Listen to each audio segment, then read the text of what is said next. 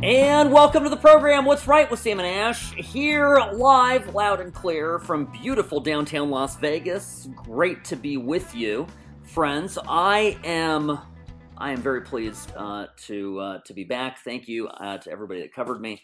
Last couple days was in Mexico City, and as I was away, it seems to be that uh, Vladimir Putin has some health concerns.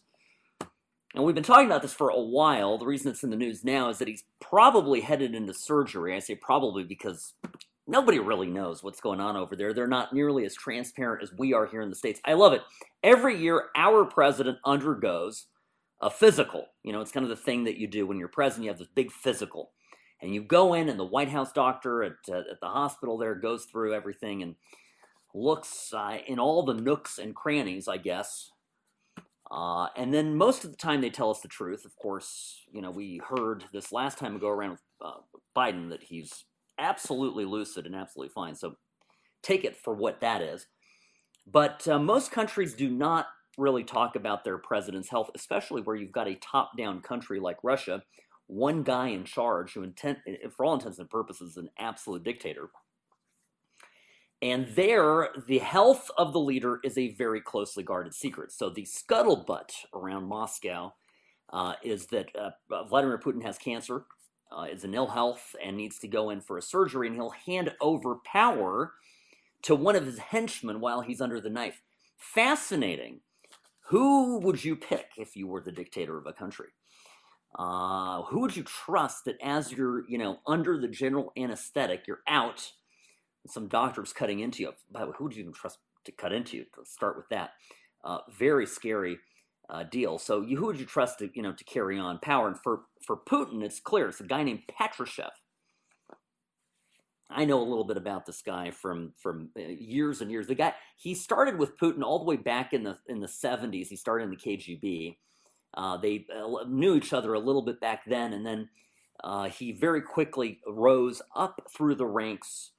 Uh, when Putin came to power, uh, first was the head of the F S B, which is the successor to the K G B. So he is a spook.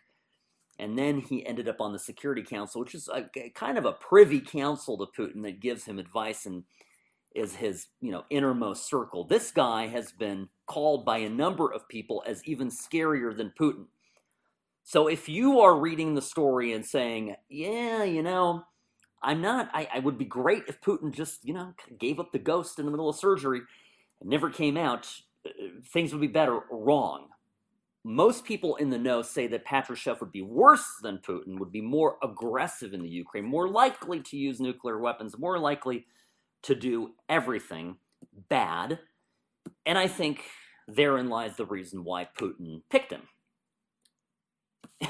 Yeah, I mean, so back to the original question. If you're a dictator, who do you pick? You pick somebody that is worse than you, uh, that is perceived at least to be worse than you, so that ensures uh, that nobody act against you for fear that the situation gets even worse if you were to pass. So that is, uh, I think, friends, what uh, what we need to look at. There's no exact time frame for this uh, procedure Uh, that Putin's undergoing. It's clear from the videos, right? He is unsteady. He does seem puffy. He's got in his in his cheeks, he seems to be a little bit swollen, which is a sign of taking steroids, which is a common, you know, drug that's prescribed when, you know, certain types of cancers. Or also the other speculation is that he has early stage Parkinson's. Uh, all of this is very important because, of course, you know, he keeps threatening that there's going to be nuclear war. And with the May ninth uh, Victory Day parade, this coincides with the end of our victory in World War Two, uh, the Russians are planning, Putin's planning a massive parade.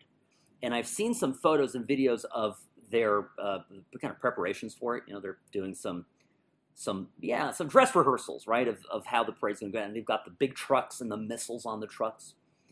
This is all very, still very Soviet. You know, we, we had... It's common to see in Russia now, uh, obviously North Korea, China, uh, they do these kind of parades all the time. And remember back when Trump, remember Trump wanted to do his own parade? Oh, I'm laughing because it was great. Yeah, I think these guys always show these parades, and and and it's and they're showing up, showing a whole lot of nothing, right? They're just showing stuff that's that they can carry on trucks. In fact, a few years ago, uh, there was a big parade in in North Korea, in Pyongyang, and there were enough, experts were saying they were looking at the tires of the truck, and they rec- they saw that the tires were were not. They were they were too inflated, I guess, not squished enough to suggest that the missiles that were on the trucks aren't real, that they were, I don't know, paper mache or something. And so that that it was it's all a charade. And the answer, of course, to it is that that North Korea doesn't have enough missiles to put on trucks and also have locked and loaded in silos.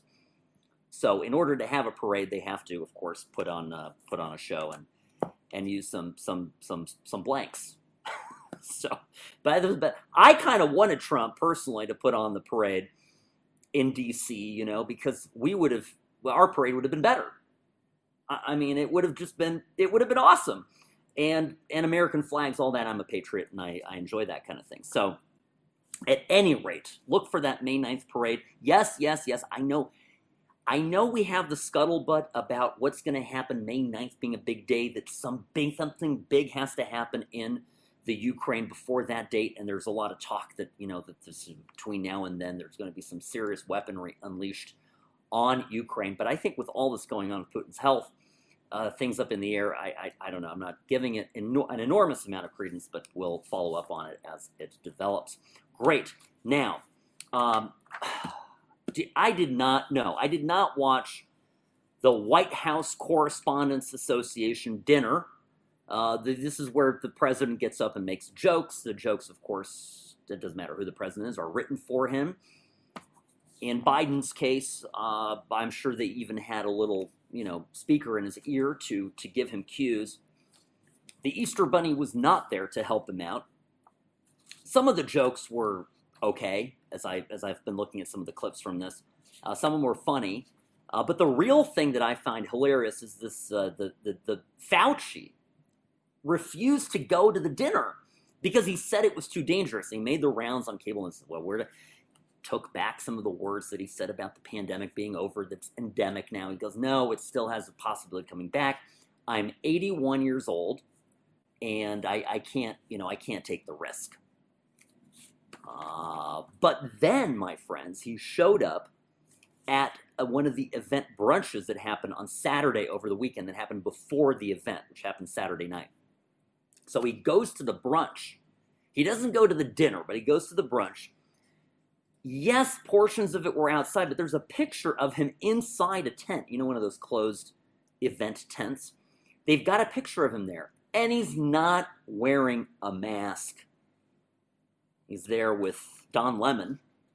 No word on whether Don Lemon tried to fondle Doctor Fauci, but uh, given some of his past legal concerns, you never know. Uh, best part of it, of course, is that the little people, right? This is how the elitists view some of us. The little people working, you know, behind the scenes, the waiters and whatnot, uh, many of them were wearing masks, but the attendees mostly were not. So we have, again, this two-class system where, you know, people like Fauci demand others probably wear a mask, but of course, we're taking a picture and we're we're yucking it up with, with people we like, so we're, you know, we're not gonna we're not gonna wear a mask. Um, that, that it brings me to the fact that, that by the way, I got so excited going on this trip. On Thursday, I was leaving Vegas, and I was headed over to, to Mexico City. I get into the airport. It was my first time being at the airport with no mask. It was so great. Now, can you just imagine how disappointed I was when I, I get on Aeromexico, and I get on the plane, and I'm I, the first thing they tell me is I didn't put my mask on because there's a mask mandate in effect in Mexico, and so the main airline in Mexico follows the Mexican rules. And uh, crestfallen does not even begin to describe it. So I, uh, yeah, that was that was that was a tough that was a tough run. Uh, all right, yes, all right. I know, I know the Amber Heard stuff. Yeah, yeah, I don't, I don't, I don't know. But let me tell you a little bit about Mexico City because it's an interesting place. Every American thinks they're going to get murdered there, and that is. Uh, turns out not entirely true. All right, what's right with Sam and Ash? We'll be back right after this. Don't go anywhere. Don't turn the dial. Just a couple minutes, and I'll be back. Salmon Ash Injury Law has been named the official injury attorneys of the Henderson Silver Knights. Salmon Ash Injury Law, they care, they help, you win. seven oh two, eight two oh, one two three four or salmon ash law dot com, because you deserve what's right.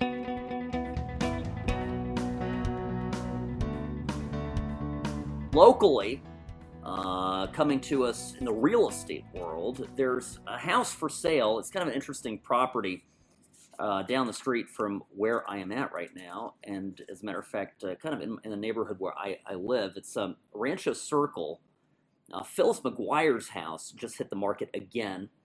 Uh, Phyllis McGuire, uh, look, if if you're under, you know, if you're under ninety years old, uh, Phyllis McGuire uh, was a famous singer back in the fifties, the McGuire Sisters, and uh, she was, you know, she was a, a, a tremendous talent, famous lady in her day.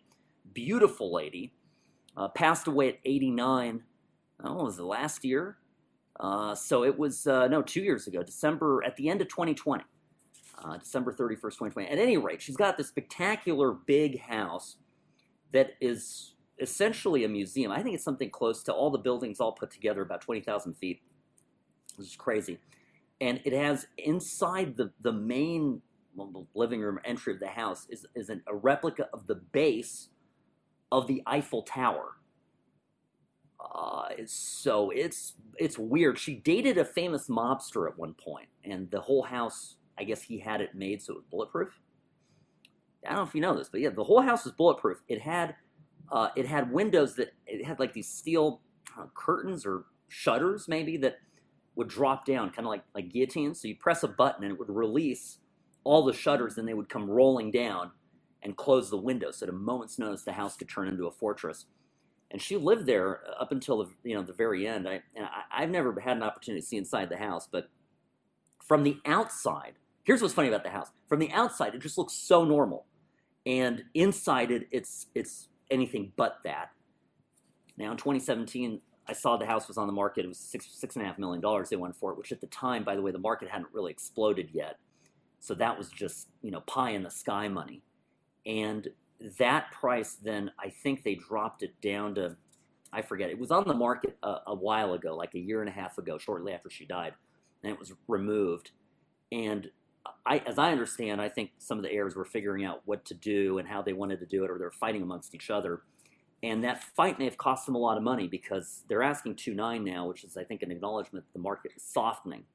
And I, I think that's relevant to all of us, any of us that are maybe thinking about selling a house. And if you've got an interesting house or a bigger house or anything like that, or even a regular house, a condo, whatever, uh, I definitely get the sense, at least here in Vegas, that prices are softening. Stuff is, you know, stuff is sitting on the market. And um, so it'll be interesting. This is, this is a lot of acreage. I think it's like two, over two acres in the heart of historic Rancho Circle, which is, you know, Rancho and what is it? Rancho and the ninety-five and, and Charleston, kind of in that, in that area. Really beautiful area. Phyllis McGuire's house. If you like it, two point nine million dollars, and it is yours. All right. Speaking of crazy houses and uh, bulletproof windows, I was in. How's that for a transition? Okay, not bad. Uh, I was in Mexico City for the weekend. Uh, very, very fun experience. Uh, one thing I do whenever I travel is I am the biggest cheerleader for Las Vegas. I love traveling and telling everybody that I'm from Vegas. Uh, people are always perplexed that, that, that there's actually people that we live in Vegas. They're, they're actually shocked by that. They're like, oh my, I, we thought that it was just a place that we visit. Yes, you're right. And we, all the people that work on the Strip, they all come and visit too. No, that's not how it works. But anyway, so I tell them I'm from Vegas. I get, you know, I, I talk to them. Everybody loves Vegas. People in Mexico love to visit Vegas. My general impression is that of all the wealthy Mexicans that I met, they all like, they all prefer the Wynn. That's their favorite hotel. They love the Wynn. That, that's like, I don't, I don't know if there's one travel agency that just sends them all there, but they all love the Wynn. They, they love coming to Vegas. They love our restaurants. They love our hospitality. And, um, and so, just passing that along. We are we are well liked in Mexico, but um, no, I, I went I went on a tour. This is interesting. I went on a tour of Los Pinos. Now, Los Pinos is the White House of Mexico that recently the, the uh, current president of Mexico, who is a socialist, I mean, I'm not, I shouldn't even whisper that. He's a socialist. He's a self-declared socialist. And he decided, as a man of the people, to open the presidential White House to the public. And he said, oh, don't worry about it. I'm going to move into an apartment. I'm just a, you know, every every man kind of guy. And uh, he so he he opened, you know, this this this mansion uh, to the public. And you can go in. It's uh, right in the heart of town. And as I'm walking through it, I'm looking at all the, because it's not just a, it's it's a whole complex. It's kind of like the White House, right? There's there's the, it serves a purpose as a home for the president, but also there are office there's office space for the entire machinery of the presidency. So all the people, they all had offices around there. So I'm peering into the windows of the office space because, you know, I'm I'm a nosy guy, and I'm looking in. It's empty. And so I started asking people, I go, well, where did all the workers go? They're like, oh, wait, we relocated them. They all had to be relocated. And I go, well, to where? Oh, we we we had to lease some some office space downtown. And friends, this is classic socialism for you. This is classic politics, whatever you want to call it. This is exactly what it's all about. You, you go and you make this grand gesture. You say, oh, we're going to, I don't know, pay off student loans, or we're going to open the, the White House to the public, and, you know, just get, and when they're not telling, oh, we're going to do it to save money, we're going to do it for this reason, that, stimulate the economy, whatever, they don't, they never get to the actual costs of it. And so the absurdity here, of course, is that they, for millions and millions of dollars, pesos, whatever, they had to rent all this office space. That's an ongoing cost to, to the taxpayers there. And so they're all going into the mansion. They're all thinking, wow, this, this uh, AMLO is what it's called. Andrés Manuel López Obrador. AMLO, um, uh, sixty-fifth president of Mexico. And he got in uh, in twenty eighteen. But he's uh, he's a man of the people, but he's costing the people boku bucks. Uh, so it's, uh, but it was fascinating, you know, and you, you, you're kind of in a place where you imagine a... Um, you know, you imagine it just being, being, you know, where all the pre- presidents, U S presidents, Reagan, everybody visited Los Pinos and, you know, drove up that drive. And there's it's a, the, obviously the, the trees are beautiful. The scenery is beautiful. The house, well, the house was, I told people, it's like an average summer Summerlin mansion, uh, kind of pretty, pretty basic actually, but, but large. And, uh, and yeah, so that was my, you know, fun, fun trip. Met a lot of interesting people, and, um, And, I, and I, it's, you know, it's a different, you know, a lot of people say Mexico City is this dangerous, terrible place. And I mean, you can, you, you can get robbed at a, you know, at, outside of Smith's here in town. So, you know, the, you go out there in certain parts of the town, I would say are pretty safe, uh, no less safe than any other major city. Certainly, you know, you're, you know, New York today, or, or L A, or San Francisco, or Chicago. For sure, you know, you're running into the same kind of problems where there's street crime, you're sitting at a restaurant, you know, a guy gets his watch taken, armed robbery. It's happening in this country too. So I, I've not witnessed any of that there, and I've been several times. So just uh, just kind of an interesting, an interesting thing. All right, when we come back, I want to explain what's going on with this MyPillow C E O, Mike Lindell. This is, uh, yeah, the, people are reading every little tea leaf on Twitter. They're examining it so closely, and uh, I want to explain what happened, because there's talk about him getting getting back on the platform and booted off uh, immediately. I'll explain what that's going on. By the way, great tweet today from Elon Musk. The beginning of the beginning of the year, he tweeted out, so months ago, right, five months ago, he tweets out a picture of a human hand about to flick the back end of a sleeping tiger, and he goes. The the original tweet said something like twenty twenty, uh, here we come, and and you know, flicking the tail of the ti- you know the butt of the tiger, like, you know, I'm gonna I'm gonna stir some some you know what up, and uh, and that now he retweets it and he goes, see, I told you so. I think I'm telling you folks, whatever you think or don't think about Elon Musk, believe in his business acumen or not. This man is literally the king of trolls. I mean, he has this down to a science, and he is wigging people out with it. So I'll explain. We'll get we'll get a little bit little Twitter update here with Mike Lindell, the pillow guy. You remember he was booted uh, after Trump uh, Trump uh, Trump walked out. So whatever, all that all that mess. All right, all right. Let me let me do this. We got to take a break. I hear the music. What's Right with Sam and Ash? We'll be back after the break. Don't go anywhere. We're gonna have some fun. Comfortable and confident is how Salmon Ash injury law clients feel after the very first call. Comfortable knowing they have decades of personal injury experience. Confident there's reputation and trust to resolve cases and to do what's right. Salmon Ash injury law offers platinum legal service to anyone who contacts them. Quality matters. Integrity matters. Who you hire to protect and represent you matters. If you've been hurt in an accident, choose Salmon Ash injury law. seven oh two, eight two zero, one two three four or salmon dash law dot com, because you deserve what's right. Right.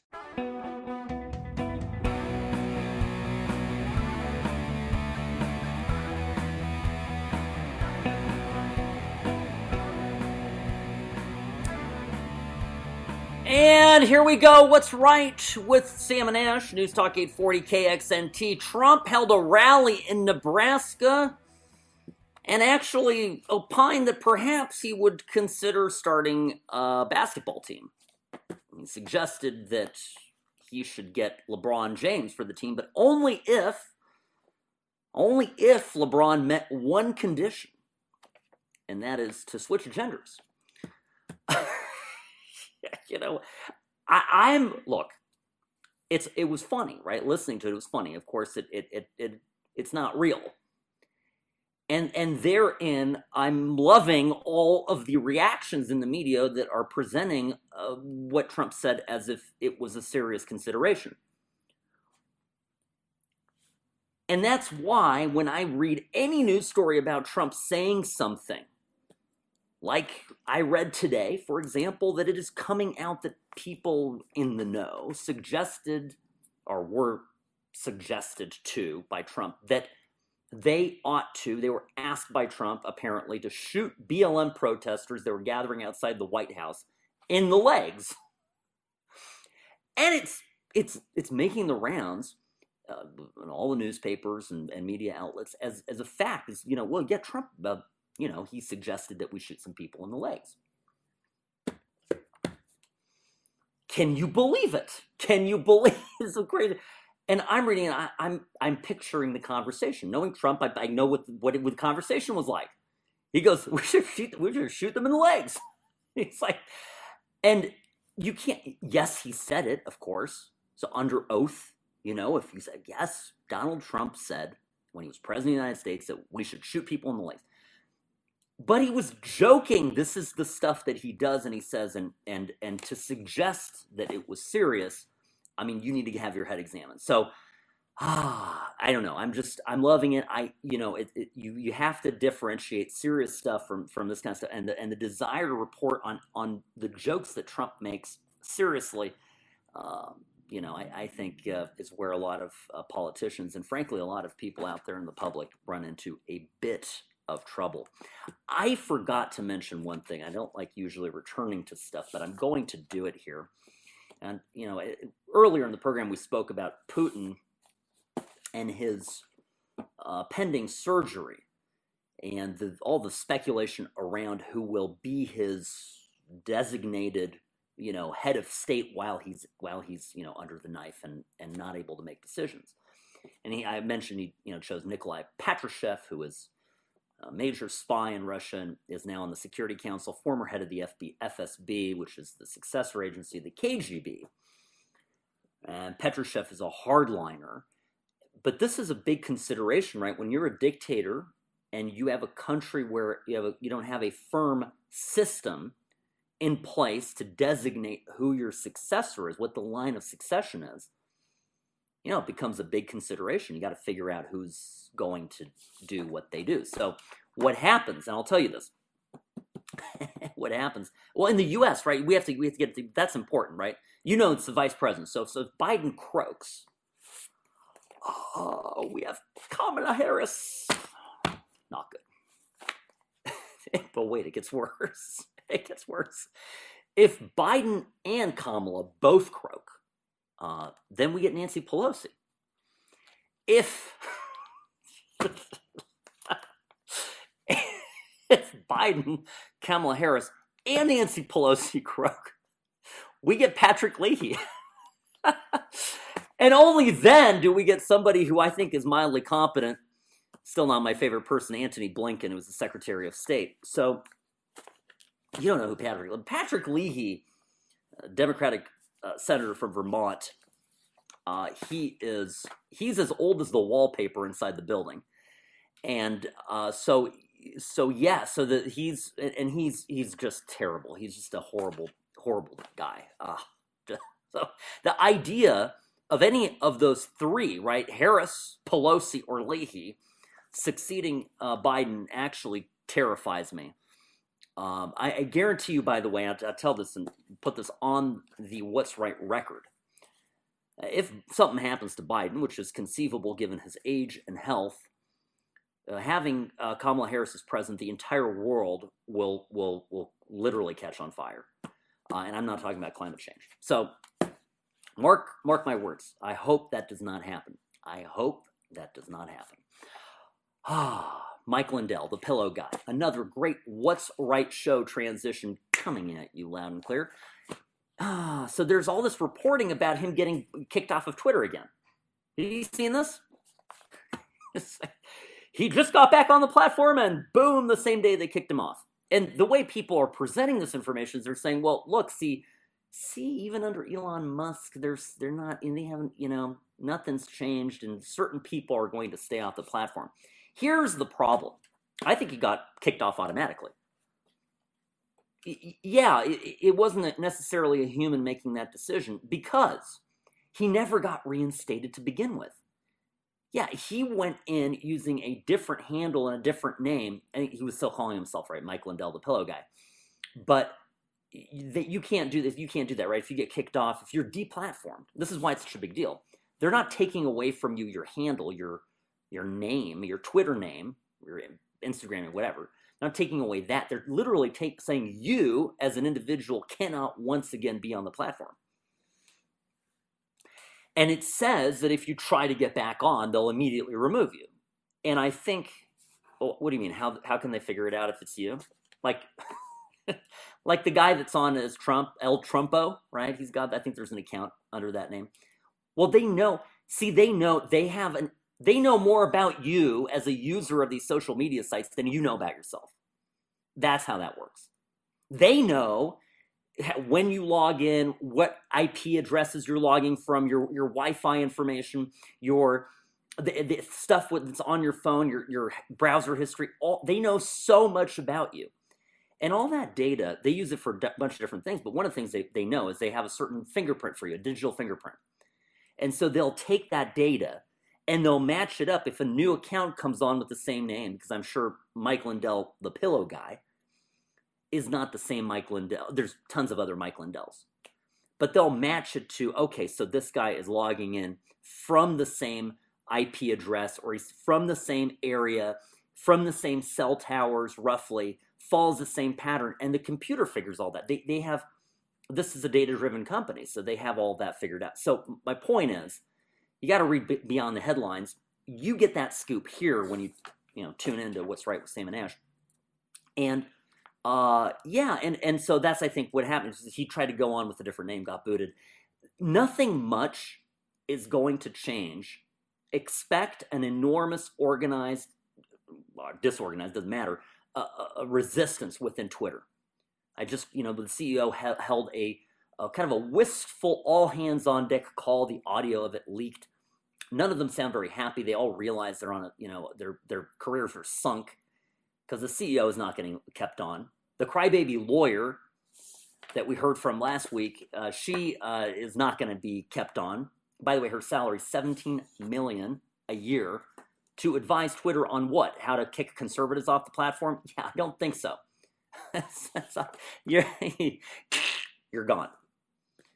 So the people there are on a sinking ship, and, and they're trying, I think they're they're trying right now, or they've been given specific instructions to not throttle conservative accounts or not throttle accounts based on their views. So you're seeing some positive stuff happening there. But these automatic things that are in there, it's going to be a while before Musk gets in there, begins changing key leadership people. And then you'll have to go and eliminate, you know, people off, off the, you know, uh, out of there that are, that are organizing a resistance. I read somewhere over the weekend that there, the, the, the common belief among people in the know in tech is that the company could actually be slimmed down significantly.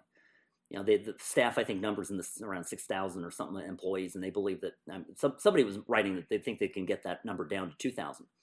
And and a lot of people could work remotely, so you have a you know talent pool or a prospective talent pool of, of the entire country, or maybe even the entire globe.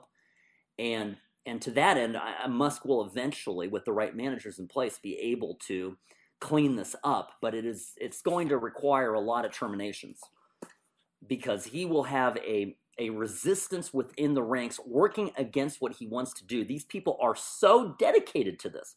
They were so proud of themselves. That's what's coming out from all of this. You, you see these conferences. They were, they were so proud of the censorship, censorship controls that they were putting in. They're patting themselves on. We, and they're in tears right now because all of their hard, their hard work is being undone. I, I, I, you can't make this stuff up. It, it is a self-parody, how these people are are are reacting to all this. So yeah, um, yeah, I I, I want to talk. There's there's some pushback on all of this, of course. The Ministry of Truth. I'll talk about that when we come back. Don't go anywhere. There's been an update. The Ministry of Truth. The Biden administration telling us what is true and not true, and they put Mary Poppins in charge of it. Oh my gosh! All right, don't go anywhere. Be back right after this.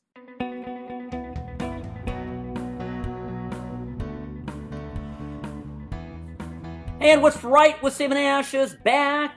Great to be here with you. I, your host, Sam Murjovsky. Yes, Murjovsky, it's a mouthful. Uh, that's why I go by Sam. There you go. In the saddle, uh, taking care of you every day, giving you a view of the news that you can use. Yes, the D H S. What is this? Well, I want to call it the Truth Commission, but it's the Disinformation Board. It's under the Department of Homeland Security. This is, the, of course, the Orwellian arm of the Homeland Security Administration that the Biden folks uh, want to have patrol what's being said and being able to, at the government level, declare something untrue or dangerous. Uh, we had the head of the agency uh, giving testimony to the Senate. His name is Mayorkas. I, he seemed to be, for the most part, on the back foot as he was going to... The, the Republicans, rightly so, are, are going at him. The Democrats ought to go at him, too, because this is so fundamentally un-American. By the way, any lawyer, and we know there's a lot of lawyers in the Senate, any lawyer can look at this and go, well, wait a minute. So you're going to have a government body put labels on information and declare certain information better or more, you know, more truthful than other information. And does that necessarily limit the dissemination of that information that's declared by the government to be less truthful? Because if the answer is yes, I think I'm confident that the Supreme Court will strike this down as wholly unconstitutional, uh, because, you know, even historically, it's not it's not just a, a straight prohibition on speech. It's also if if there's any activity by the government that puts a freeze or limits in terms of volume and flow of free speech, right? Kind of like, imagine if the federal government decided to uh, limit the number of, I don't know, telephone lines or, or internet connections or anything like that, would in fact limit speech.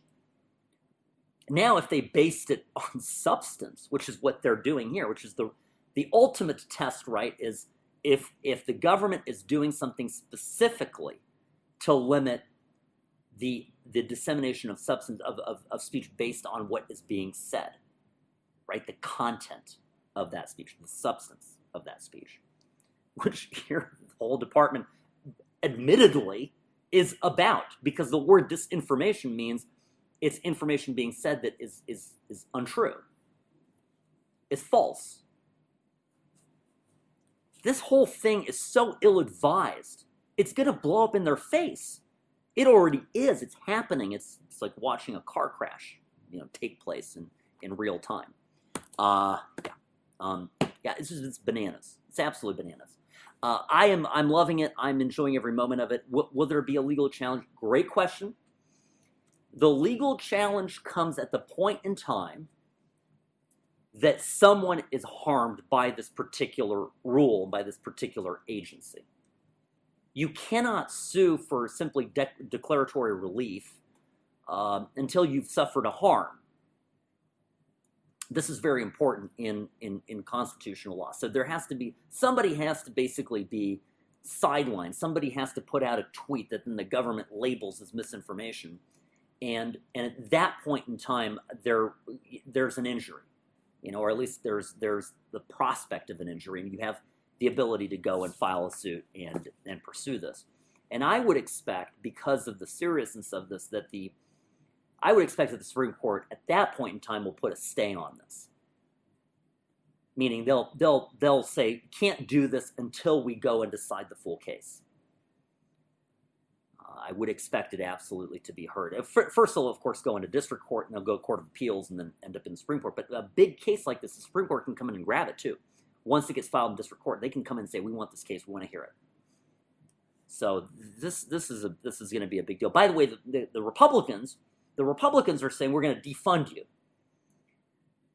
And they don't have the votes to do it, right? The, the, maybe they might in the Senate, but the House, they don't have the votes. And so this now is a sneak peek into the, what I think what we can expect from fundraising emails. You know, but there are big elections coming up, midterms. Midterms, of course, could shift the power in the House of Representatives, possibly in the Senate. And if, so I think the Republicans are going to use this issue, which is another reason why it's a colossally stupid move on the part of the Biden administration to push this now. If I was a congressman, a Democratic congressman, in a, in a vulnerable, in a, you know, fifty fifty G O P Dem district, I'd be furious at Biden for this. You've literally handed my opponent a great way to fundraise and campaign against me. I don't believe in this thing for truth. This is nonsense, right? That's what I'm thinking as a, as a Democrat, but, I, but I'm going to lose the election because my district is going to be so appalled by this and so riled up that they will, they will, they, they are, they will get, they will absolutely get everybody worked up about this in order to vote in the G O P who are going to fix this and defund it. That's, that's the kind of unforeseen things, right? That, that, that's, that you don't, you, you have to see a few steps ahead.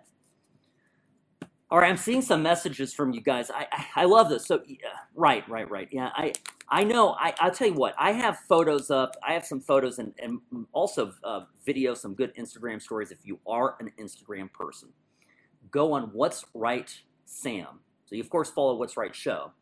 But What's Right Sam, that's my personal Instagram.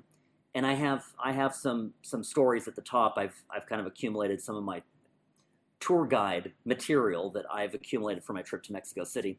Check it out. Uh, if you are at all considering a trip, it's literally, there's flights every day, go down to Mexico City from Vegas and get on a plane, but from L A too, right? There's a lot of flights from L A, other cities. Uh, if you're listening out of state, uh, you, you, you can get down there fairly easily. Uh, the airport's about thirty minutes from town. Uh, so the trip is relatively painless, and you get down there and, and look, you know, good dinner, food is tremendous. The costs are reasonable. You can get a great Airbnb, you know, in the heart of Polanco, which is the, you know, the Beverly Hills of, of Mexico City. Beautiful, beautiful area. By the way, if I can, can I just, can I just a little aside here?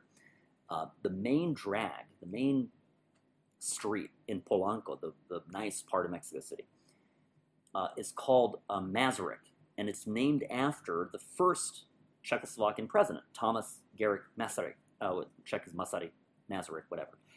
It is. So it's named because the two countries became republics around the same time, and so they have they, they gave this big honor to, to, to Masaryk, and there's a big statue of him. The same statue, by the way, is at Prague Castle in Prague. And I remember my first time, I don't know, six, five, six years ago, going to Mexico City and suddenly coming upon a street named Masaryk. I was very perplexed. why there would be a major street in the Mexican capital named after my country's president.